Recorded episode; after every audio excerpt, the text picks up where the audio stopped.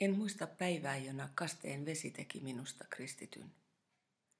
Tumma syntymätukka oli vielä päässä. Kasten maljassa kulki kukkien ja kyyhkyjen ornamentti. Olin perheeni kahdeksas lapsi. Äiti oli väsynyt. Isä pakeni kirjoitustyön ääreen.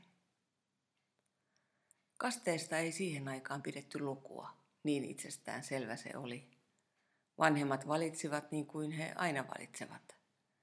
Heidän vallassaan on se, missä lapsi kasvaa, minkä tai mitkä kielet hän oppii, miten hänen lähellään kohdellaan muita ja mikä on elämässä tärkeää. Myöhemmin minun piti ottaa selkoa, mitä kasteesta ajatella. Oliko siitä iloa vai peräti haittaa? Tunnustelin tilannetta. Ei tuntunut miltään.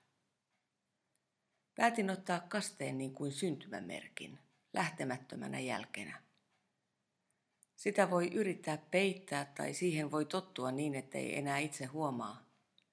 Mutta kun se osuu silmään, se on sparraaja ja note to self, sisäinen muistuttaja.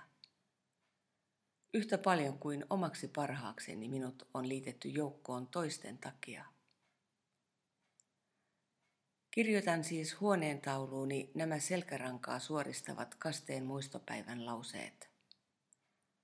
Hän on lähettänyt minut ilmoittamaan köyhille hyvän sanoman, parantamaan ne, joiden mieli on murtunut, julistamaan vangituille vapautusta ja kahlituille kahleitten kirpoamista. Hän on lähettänyt minut lohduttamaan kaikkia murheellisia. Kutsutaanpa minua, jos on profetta Jesaja uskominen, vanhurskauden tammeksi ja Herran puutarhaksi. Koskaan en ota häneltä pois armoani.